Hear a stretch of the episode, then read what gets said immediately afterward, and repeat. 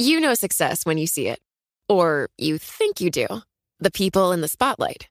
But what about those small business masterminds who succeed at making their money work harder?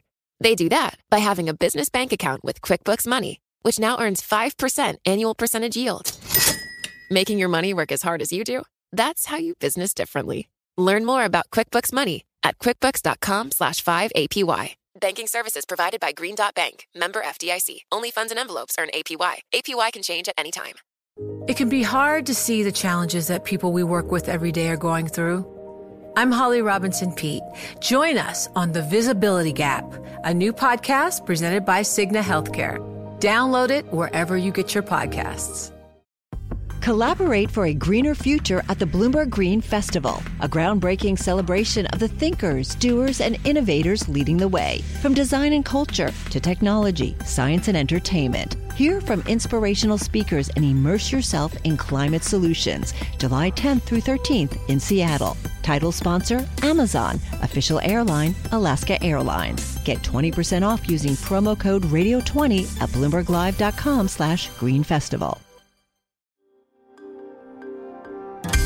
Le entregamos todo lo que necesita saber para comenzar el día. Esto es Bloomberg Daybreak para los que escuchan en América Latina y el resto del mundo. Buenos días y bienvenido a Daybreak en español. Es 11 de enero de 2022, soy Eduardo Thompson y estas son las noticias principales. Los mercados están alcistas, los futuros en Wall Street avanzan, las acciones europeas se recuperan de fuertes bajas ayer empujadas por el sector tecnológico, mientras que Asia cerró con pérdidas, la tasa de los bonos del tesoro baja, el crudo sube y el Bitcoin retrocede. Jerome Powell irá al Senado de Estados Unidos hoy para su sesión de reconfirmación de su segundo periodo al mando de la Fed, y no la tendrá fácil. Se espera que sea presionado por el tema de la inflación. Según sus notas preparadas, la Fed evitará que los aumentos de precios se consoliden, pero el crecimiento post-pandémico puede ser diferente de expansiones anteriores. También se esperan preguntas sobre ética, luego que surgieran nuevas revelaciones de que un vicepresidente de la Fed habría hecho operaciones bursátiles antes de un importante anuncio del Banco Central.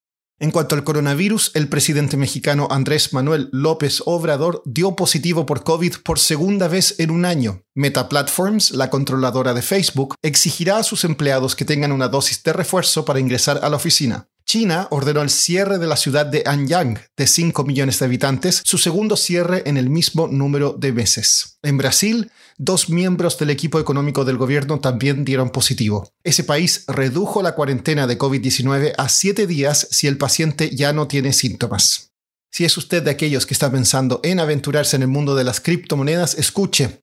La industria enfrenta una avalancha de medidas reguladoras y coercitivas este año y las empresas están contratando lobistas para defenderse. Las agencias reguladoras en Estados Unidos SEC y CFTC han dicho que tomarán más medidas contra las empresas que incumplan las normas, mientras que el IRS la OCC y la Fed emitirán nuevas regulaciones. Las stablecoins y el dólar digital también estarán bajo escrutinio. En Colombia, el mercado está atento al vencimiento de las ofertas que el multimillonario Jaime Gilinski presentó por Sura y Nutresa. Los inversionistas de Sura tienen plazo hasta hoy por la tarde para ofrecer sus acciones. Mañana vence la oferta por Nutresa. En Chile, la Cámara Baja aprobó por unanimidad un proyecto de ley que financia un plan respaldado por el gobierno para aumentar las pensiones. Sin embargo, para financiarlas incluyó un impuesto sobre la riqueza que el gobierno de Sebastián Piñera rechaza. El proyecto ahora pasará al Senado. La producción industrial de México creció un 1,6% interanual en noviembre, por debajo de lo previsto. En Brasil, la inflación subió un 10,06% año a año en diciembre y un 0,73% mes a mes, ambas cifras por encima del consenso del mercado. Adriana Dupita de Bloomberg Economics nos explicó antes de la publicación del dato de hoy qué factores han llevado a Brasil a tener una de las inflaciones más altas de la región.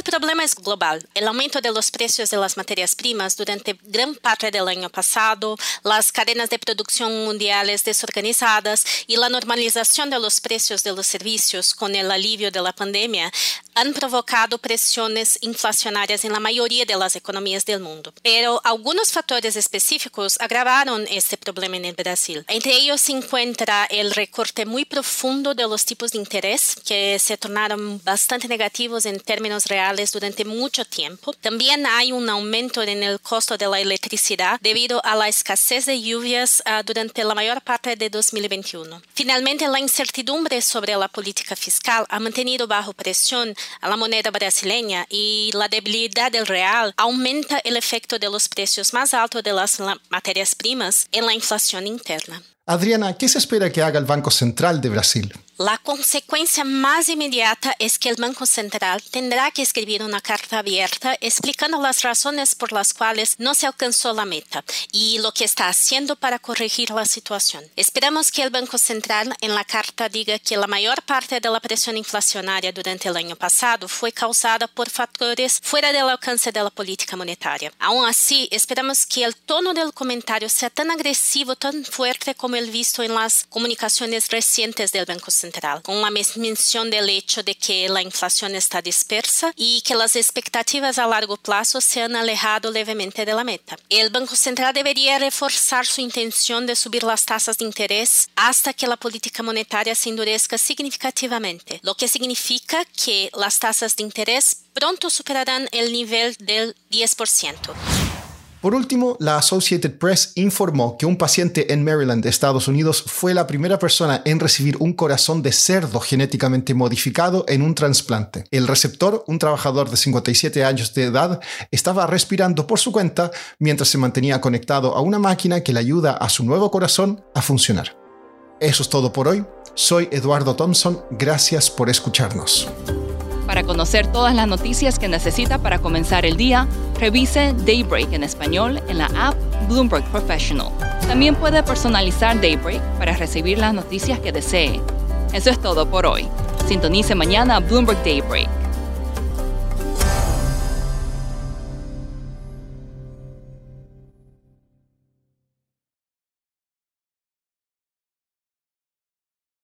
You know, it can be hard to see the challenges that people we work with every day are going through.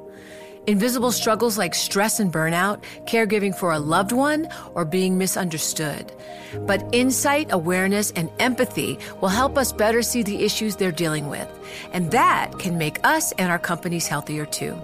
I'm Holly Robinson Pete. Join us on The Visibility Gap, a new podcast presented by Cigna Healthcare. Download it wherever you get your podcasts.